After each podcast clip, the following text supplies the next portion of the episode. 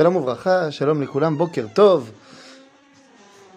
Bonjour à toutes et à tous, et on revient dans notre étude du mardi matin, une étude sur les enseignements du Rav Avraham Yitzhak Cohen Cook. Et aujourd'hui, eh bien, je voudrais qu'on parle euh, d'un enseignement qui provient d'un livre secret du Rav Kook. On a déjà cité ce livre-là, mais c'est un livre qui, eh bien, qui a eu du mal à sortir, on va dire, puisque c'est un livre dans lequel le Rav Kook dit clairement les choses.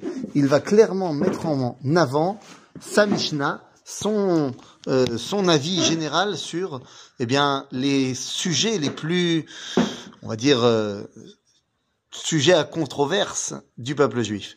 Et donc, eh bien, aujourd'hui, je voudrais parler de ce qu'il nous dit dans son livre L'Inevouché Adore quant à la première grande décision du Sanhedrin lorsque nous pourrons enfin le reconstituer. Car oui, vous le savez, nous allons, Bezrat Hashem, bientôt reconstruire le Sanhedrin. Alors je ne sais pas quand, mais c'est un grand espoir du peuple juif. Et nous dit le Rav Kook dans l'Inévouché Ador que lorsqu'on nous allons reconstruire le Sanhedrin, la première décision du Sanhedrin sera de changer et de dire que nous sommes dorénavant décisionnaires comme Rav Yehuda, comme Rabbi Shimon Slicha Beta'ama Dikra et comme Rav Chizda.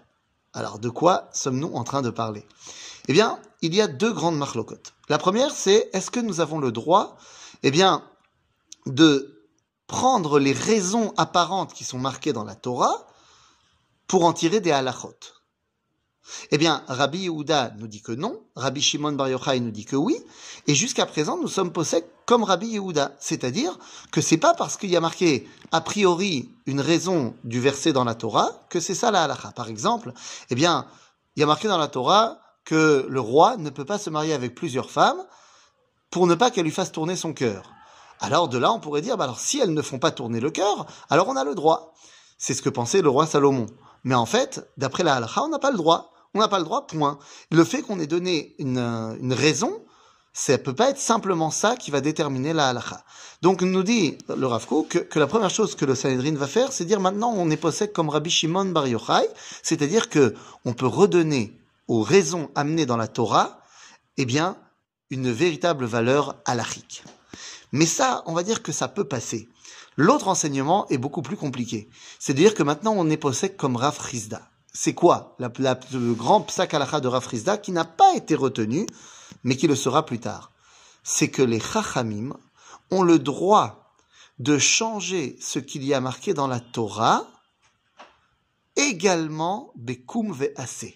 C'est-à-dire qu'on pourra changer même des mitzvot qui sont clairement marqués, des mitzvot assez, qui sont marqués des lois positives qui sont marquées dans la Torah, eh bien, les, le Sanhedrin pourra les changer en fonction de leur époque.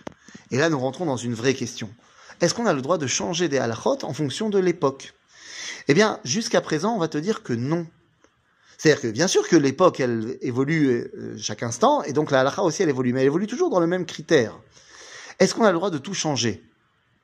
Eh bien, nous dit le Rav Kook, ça, ce n'est que lorsqu'on pourra mettre en place le Sanhedrin comme il faut.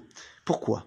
Eh bien, tout simplement parce que ce qui dit Sanhedrin dit Sanhedrin Olishkat Agazit, c'est-à-dire dans une des salles du Bet Amikdash. Dis donc qu'il y a le Bet Amikdash. Dis donc qu'il y a eh bien, une vitalité idéale au peuple juif.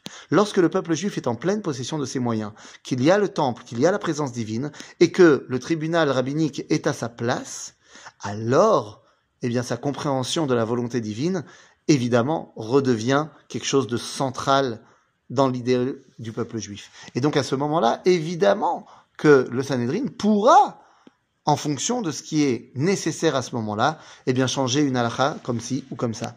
Mais pour ça, il faut retrouver une dimension de vitalité qui est totale. Et c'est pour ça que ça ne sera que la première décision lorsqu'on aura refait le Sanhedrin, c'est-à-dire le Beth Amikdash, c'est-à-dire une vitalité entière. À bientôt les amis.